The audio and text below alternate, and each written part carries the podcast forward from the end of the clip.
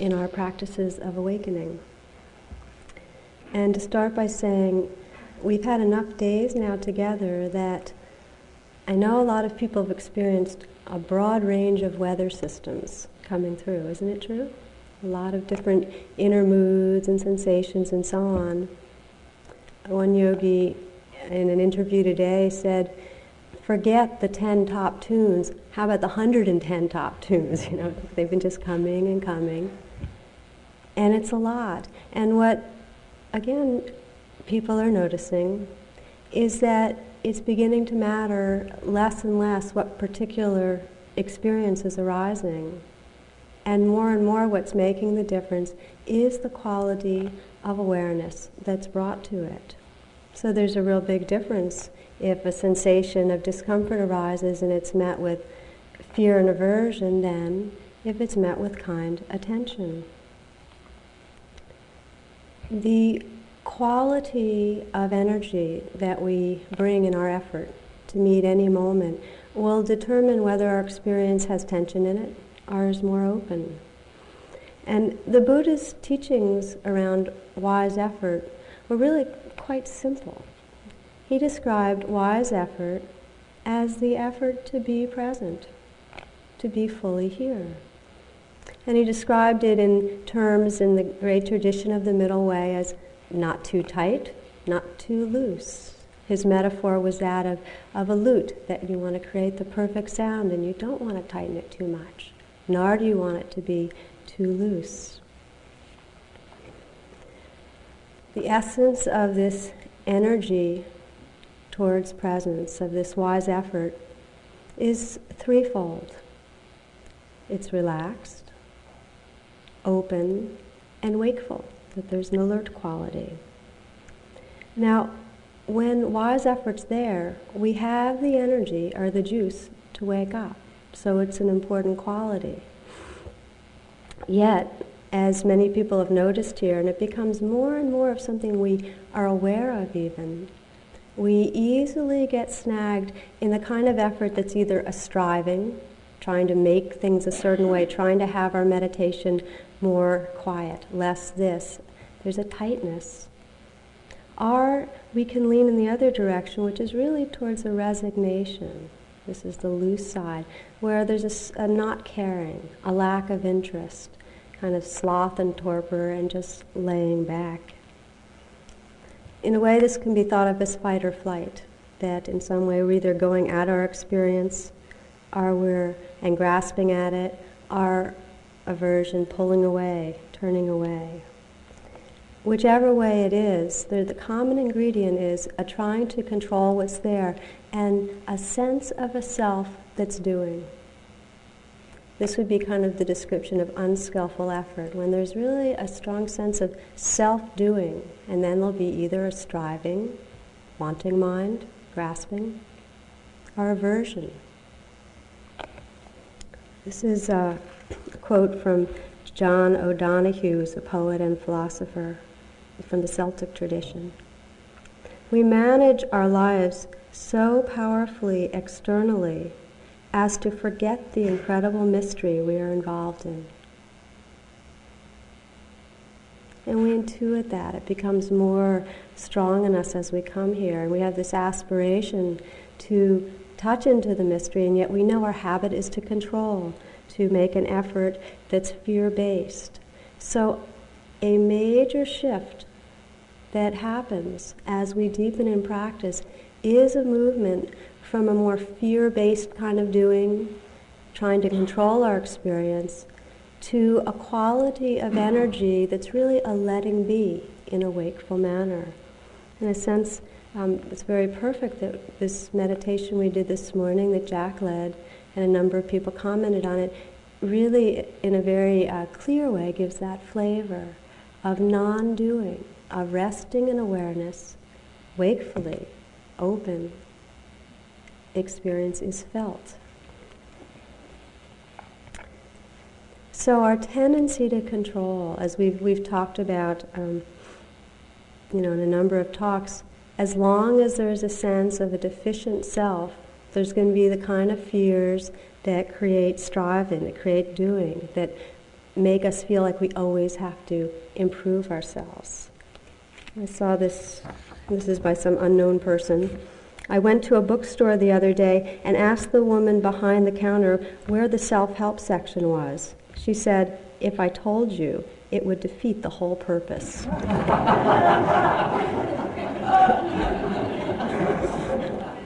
so it's really in the culture, isn't it? Big time. So, more about unwise effort, I want to talk about it because I feel like I have some expertise in this area. um, I was 20 years old when I joined an ashram, and uh, it had a very strong sadhana or discipline. And the discipline was to get up each morning at around three and spend two and a half hours doing yoga and meditating and chanting and praying. And it was great, it was fun. Um, we started with a cold shower before we did any of that. Anyway, I had the notion that it would take me about eight to ten years to get enlightened. I mean, that's what I started. I just figured, well, with this kind of practice, you know, it's. And, and I worked hard, you know, I worked hard to raise the energies up the chakras and to become pure and get rid of what was impure. I even got up extra early for a number of years. I got up at two instead of three. And because um, I was really, you know, was, my concentration was deepening and I was going for bliss. I wanted those absorption states, you know. And I wasn't unaware of the impression that I might make on others being this fanatic yogi type. I thought it was good then. Now it's embarrassing. You know? In the midst, there were many moments of heart opening and senses of freedom, and I wouldn't have stayed so long. I was there for 10 years if there weren't some genuinely uh, awake feelings to it. But there was also an ongoing sense of trying to fix this very imperfect self. Now, during these years, I would periodically seek out teachers outside of the tradition I was in that seemed wise or intuitive, and just go to them and talk to them about my practice. And my basic inner question was, well, how am I doing? You know, how's it going? How can I do better? And um, almost invariably, everyone said very little more than, just relax. they kept just telling me, relax. One teacher um, told me that I should go on a zucchini fast for 40 days.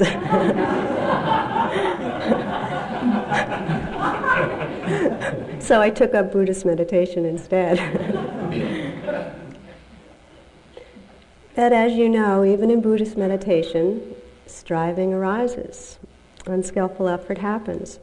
The striving, the trying to be different, is based on this belief that Buddha nature is somewhere else. And Jack talked about this a bit last night that it's out there, that it's down the road, that it's in some other wise being from the past are that possibly after a bunch of three month retreats and a trip to Burma, well, maybe, you know, moi, but doubtful. There's a tale of the fabled musk deer, some of you probably know this, who spent its whole life seeking after the source of this sweet scent. Whole life, this fragrance that was just so wonderful. And then it finally died, and when it died, its horn pierced its belly, and then that released this incredibly beautiful scent. All its life seeking outward. We forget the source.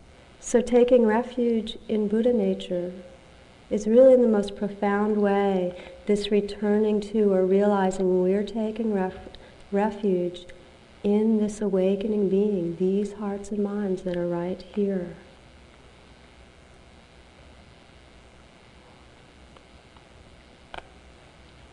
We suffer and then we strive when we don't believe that. When in our being deep down, we don't trust that. Um, this is a cartoon. And In this cartoon, there are fleas that are wandering around in this forest of fur, and they're wondering whether there really is a dog.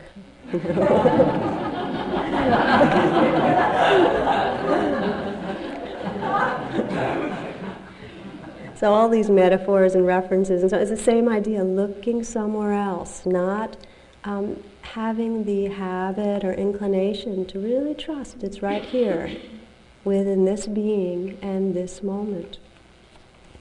We're caught in a paradox, and it's been called the big squeeze, and I really like that term. And the paradox is that we do intuit our Buddha nature. We wouldn't be here if we didn't somewhere trust trust that essence in our beings. And every day we get caught in the conditioning of grasping, the conditioning of aversion, the conditioning that really is a forgetting of who we are. And so we kind of go back and forth. Now, when our effort in practice is coming out of that conditioning, coming out of that not trusting, coming out of the grasping, coming out of the fear, then what it does is it reinforces the sense of the small, deficient self who's making the effort. When, on the other hand, our effort arises out of that intuition and longing to be fully who we are, that's called wise effort, and it guides us back home. So, what I'd like to do is take a closer look now at what these qualities of wise effort are, these qualities of being wakeful, open, relaxed, and how they're cultivated in our practice and how they're necessary for our practice, both. And I'd like to start by reading a poem. This is David Whyte, and it's called Tilicho Lake. In this high place, it is as simple as this Leave everything you know behind. Step toward the cold surface. Say the old prayer of rough love and open both arms. Those who come with empty hands will stare into the lake astonished, there, in the cold light, reflecting pure snow, the true shape of your own face.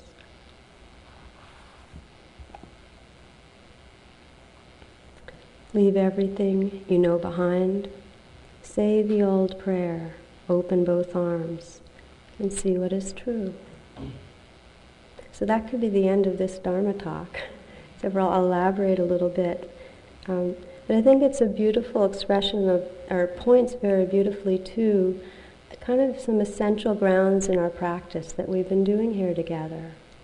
To leave everything you know behind to let go of the clinging, to see what we're holding and let go, to open our hearts so there's room for what's there, to open our arms and really be fully with our experience.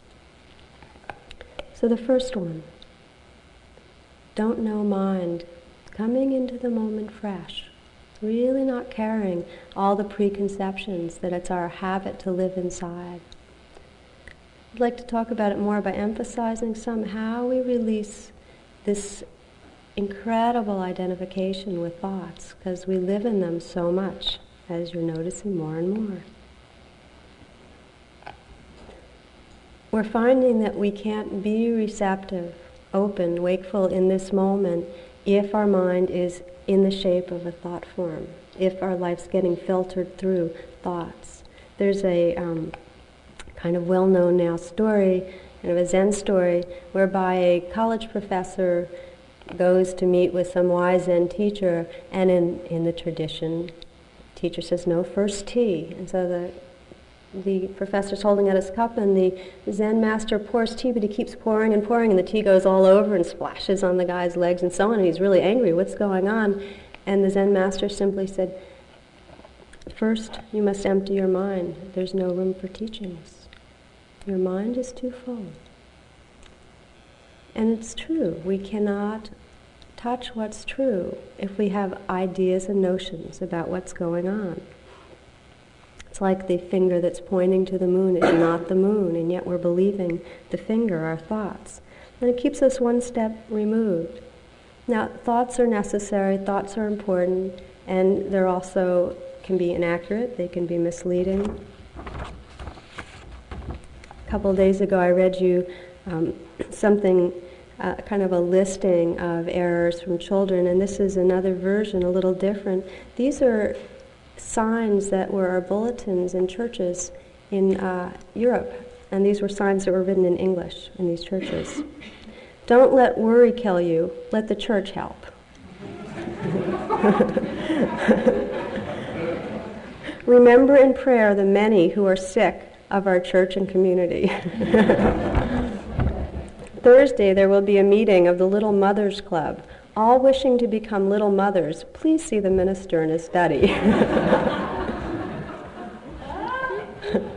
this being Easter Sunday, we ask Mrs. Lewis to come forward and lay an egg on the altar.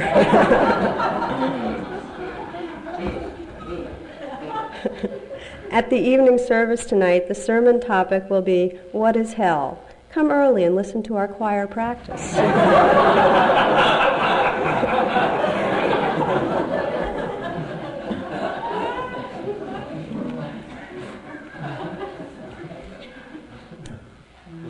so it's a useful process not to always believe thought forms our own, what others present, but rather to feel more immediately into the living reality.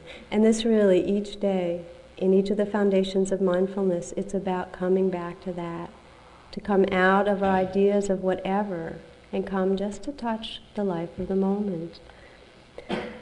Just to invite you for a moment, if you will, to reflect, and you can close your eyes while you do this. And bring to mind all the ideas you have about your body.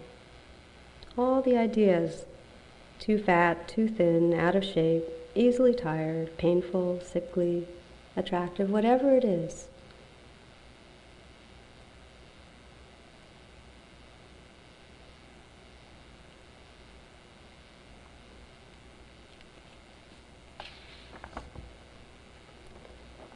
And then now just take a breath and then feel your body from within. Sit down into your body, feeling the body from within, to feel the breath inside the breath.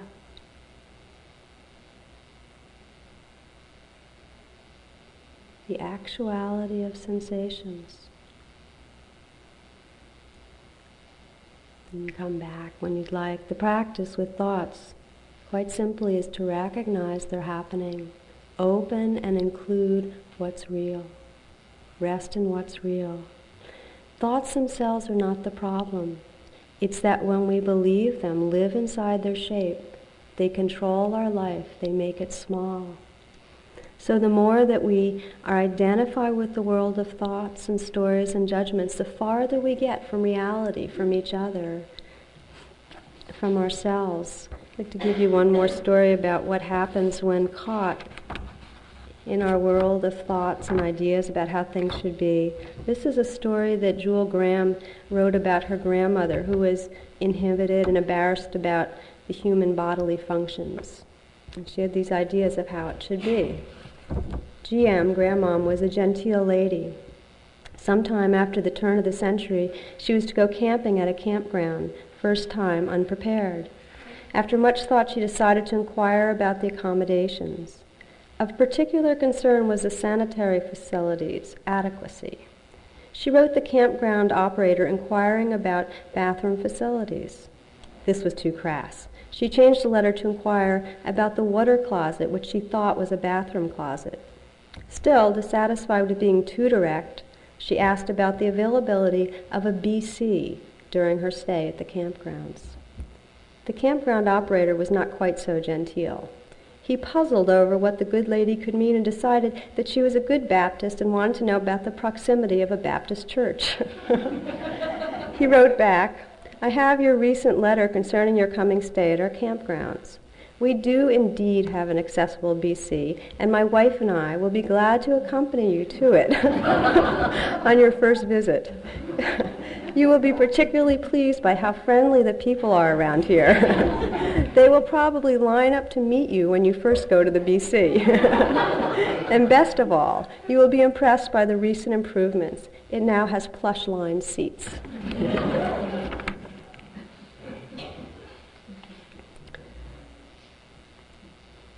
so, confusion, misunderstanding, and a real separation from what's real when we get lost in thoughts. When I was here, um, it was last year at the three month retreat, Joseph at one point said that when I think there is a problem, I decide there isn't one.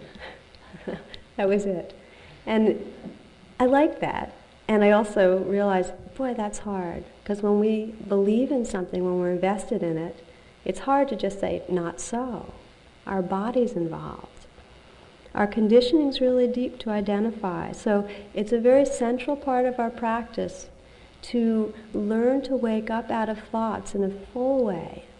Not just a superficial recognition, but a real full way, open out of the identification.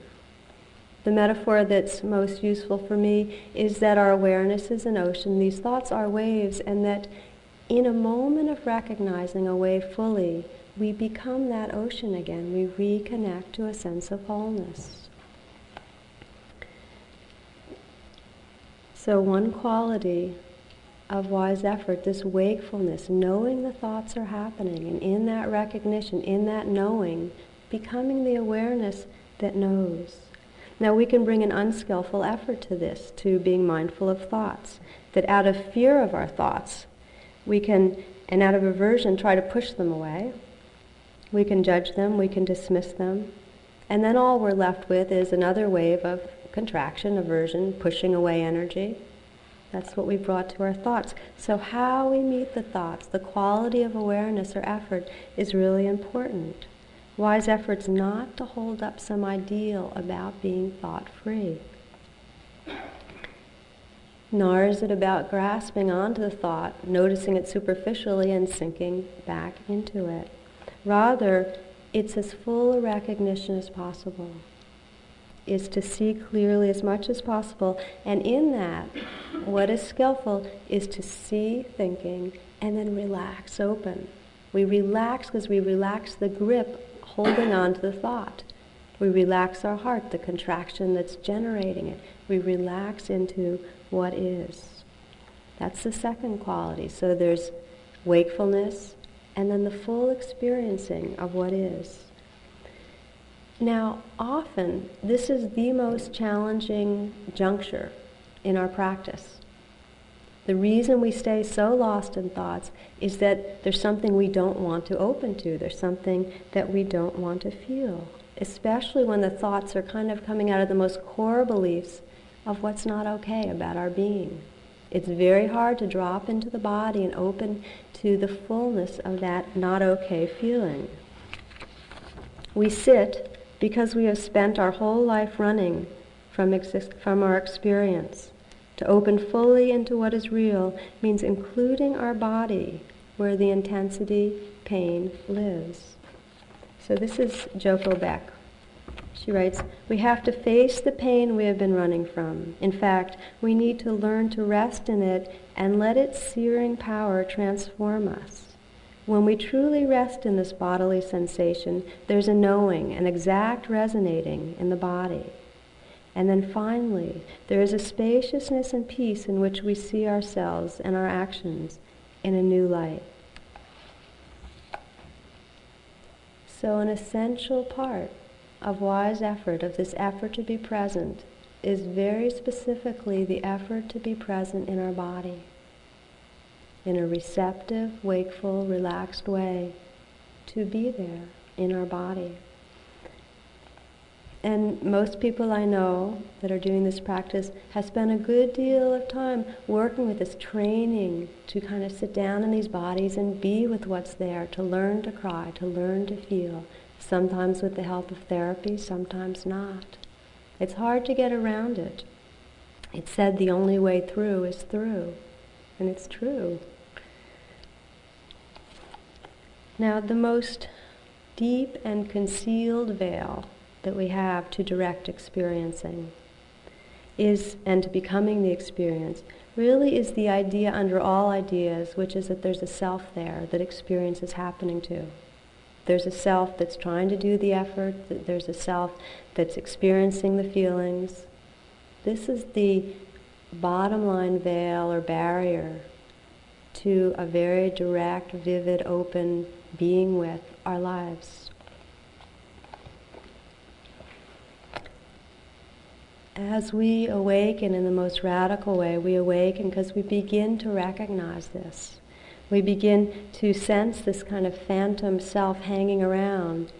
and be more and more wakeful in relationship to that. Begin to actually, it's just another appearance, but it's got a gritty sense. There's realness to the feeling. We wouldn't, even when we mentally go, oh yeah, there's that sense of self, there's still a lingering feeling that our identity is, is, identif- is caught in, is identified with, that needs to be felt. So paying close attention to this subtle sense of self is part of what frees us.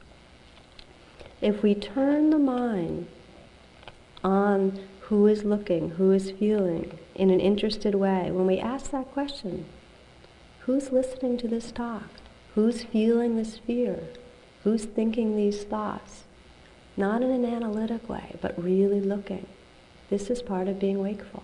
This is part of wise effort. The effort to be here fully. As long as that sense of self is still there, we're not free to fully be with our experience.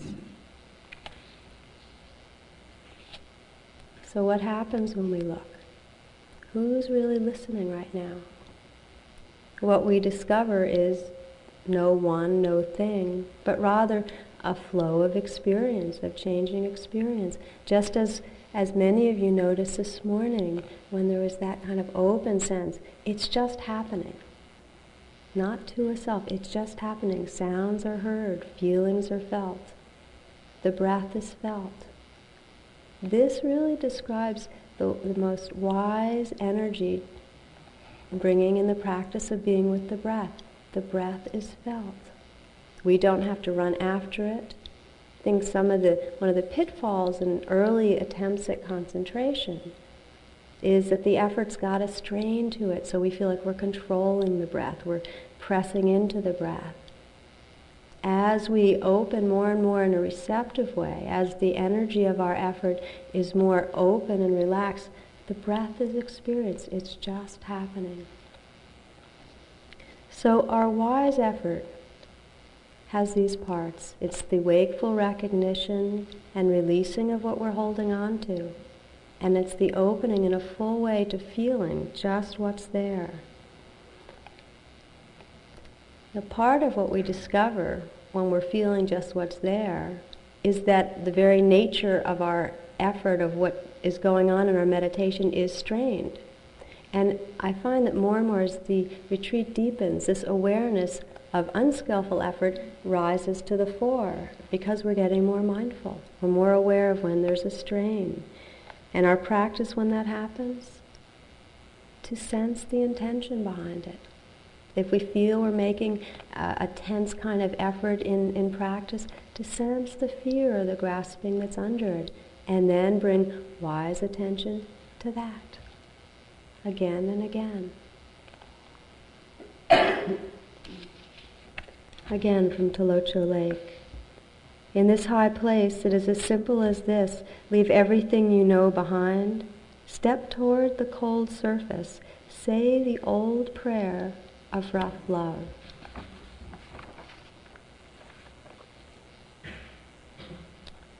As we've talked about in other nights, it's really the openness of our hearts, our sense of connectedness, that makes it even possible to connect with our experience. It would feel like too much otherwise. The basic practices of this path, the, one of the grounds of this path, is in the cultivation, the intentional awakening of the heart.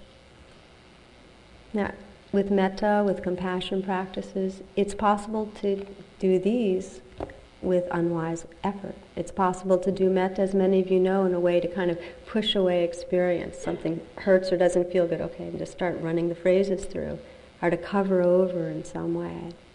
But when this happens, again, we just look at the intention, bring a kind heart to the intention behind that.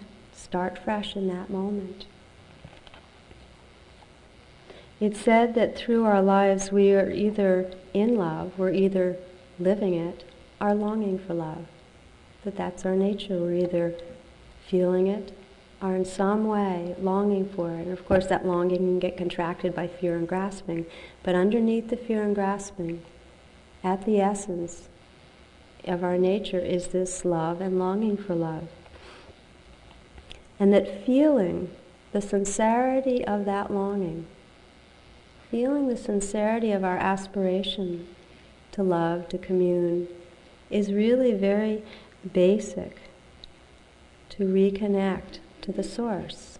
To feel the longing for love reconnects us to love. O'Donohue again. If you succeed in awakening longing and inhabiting it, then you come fully into divine presence. I like that phrase, inhabiting longing. It's not a grasping, it's a resting fully in what is. It's feeling our hearts fully, which is really what happens in prayer and metta and compassion. That whatever particular style we're doing, it has the effect of allowing us to feel more fully our own hearts.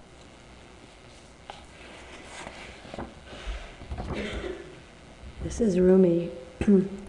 In times of sudden danger, most people call out, Oh my God! Why would they keep doing this if it didn't help? Only a fool keeps going back where nothing happens. The whole world lives within a safeguarding. Fish inside waves, birds held in the sky. All exist, are held in the divine. Nothing is ever alone for a single moment. All giving comes from there, no matter who you think you put your open hand out toward. It's that which gives.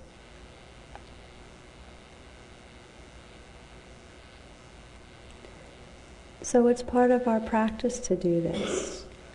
Sometimes the question comes up, isn't this dualistic? Aren't, isn't there then a self and an other?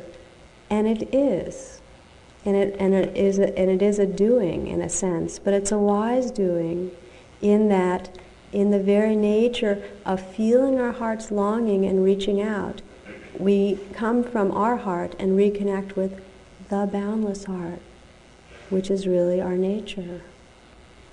This is um, really represented beautifully in the story of the Buddha's awakening, and it's kind of a continuation of the part of the story that Jack told last night, whereby the Buddha spent the whole night under the Bodhi tree, and Mara came again and again, and Buddha met the attacks with compassion and wisdom, awakening through it.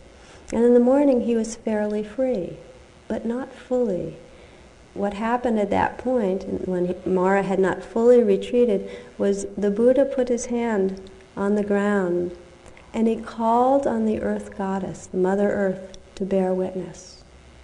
He reached out. And it was at that point that Mara fully retreated and the Buddha was fully awakened. And what I love about that story, that, or that piece of the story or myth of the Buddha, is that it makes it quite clear that the Buddha was not a self working real hard through the night to enlighten himself. It wasn't a self doing, but rather the Buddha, through realization of interdependence, of connectedness, called on the web of life, entrusted himself to the whole of life. And that's wise effort. It's that relaxing into what is, it's not a striving.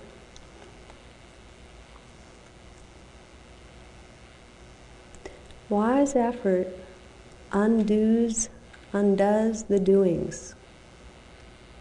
It has the quality of energy that is intentional and purposeful, but it does not reinforce a doing self. Do you understand that that shift happens?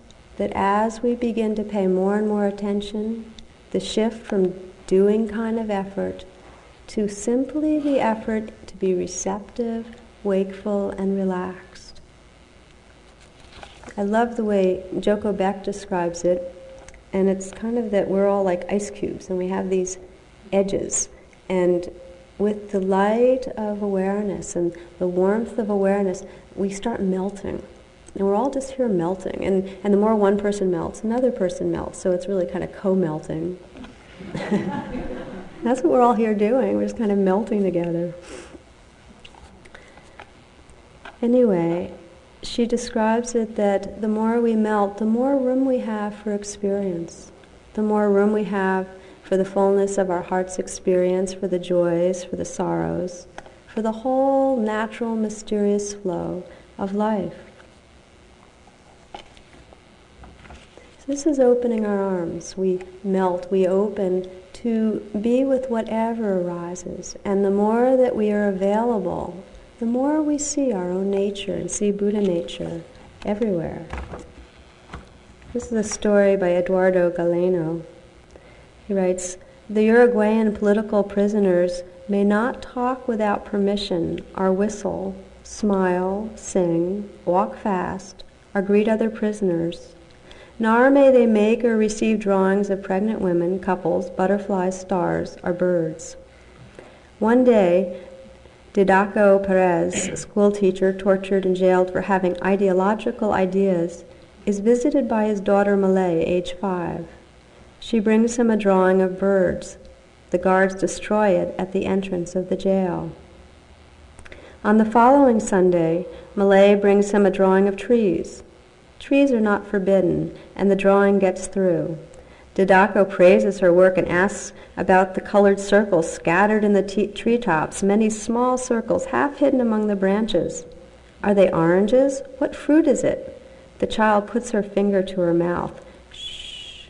And she whispers in his ear, Silly, don't you see their eyes? They're the eyes of the birds that I've smuggled in for you.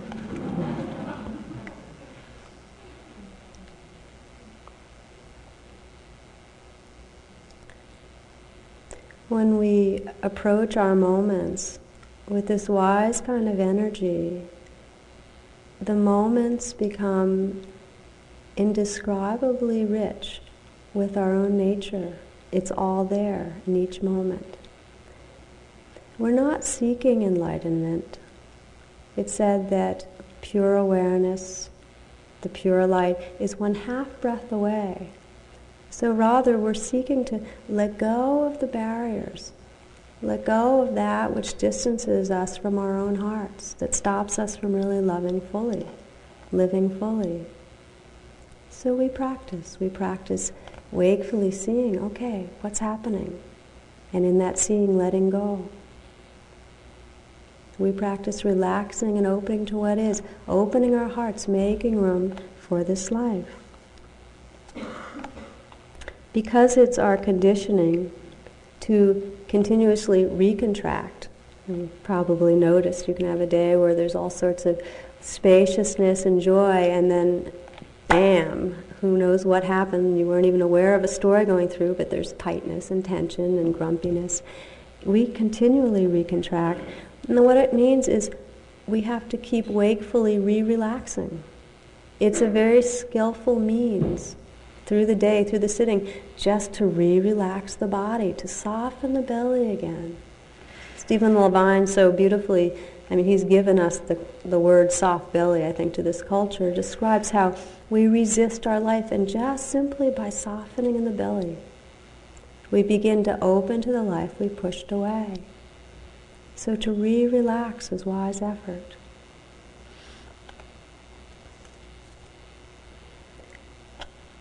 When, especially when it comes to opening to this body of fear, sometimes it can be very, very intense, and we can have an opening and a catharsis and think, well, that's it, I've worked that one through. And then we realize, not so. It takes many, many, many rounds. It's a lifetime's work to, to open in this way.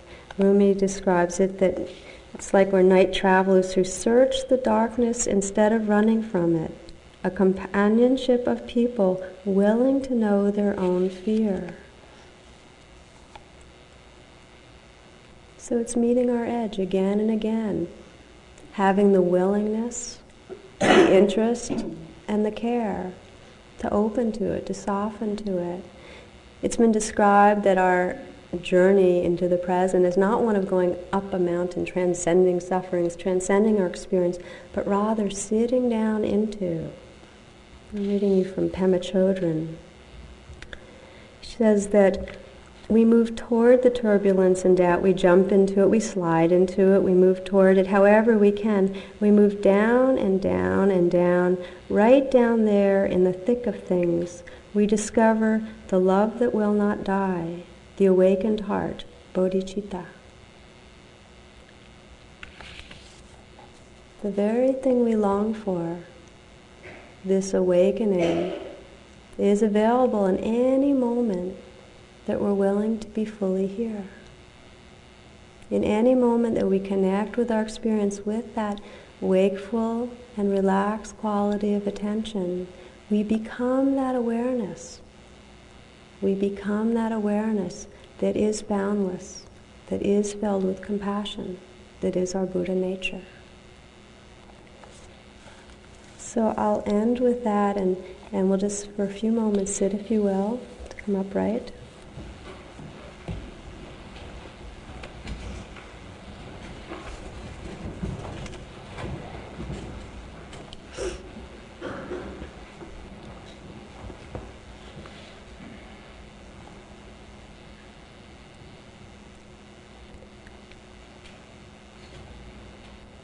Taking some moments as you sit to, as we did this morning, open the awareness, open to sounds.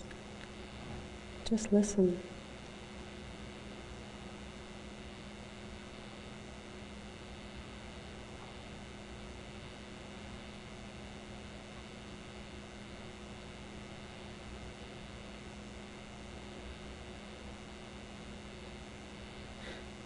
resting in an open awareness, wakeful relaxation,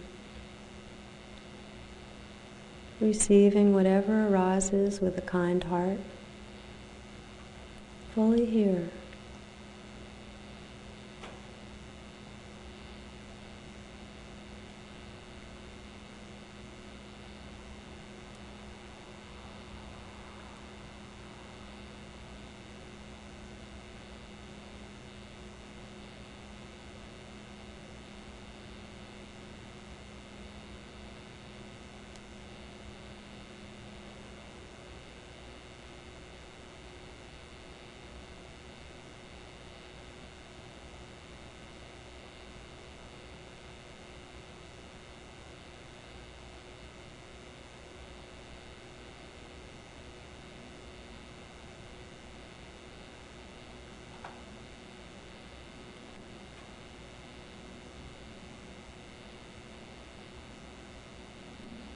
Our freedom comes not from straining effort, but is already present in open relaxation and letting go.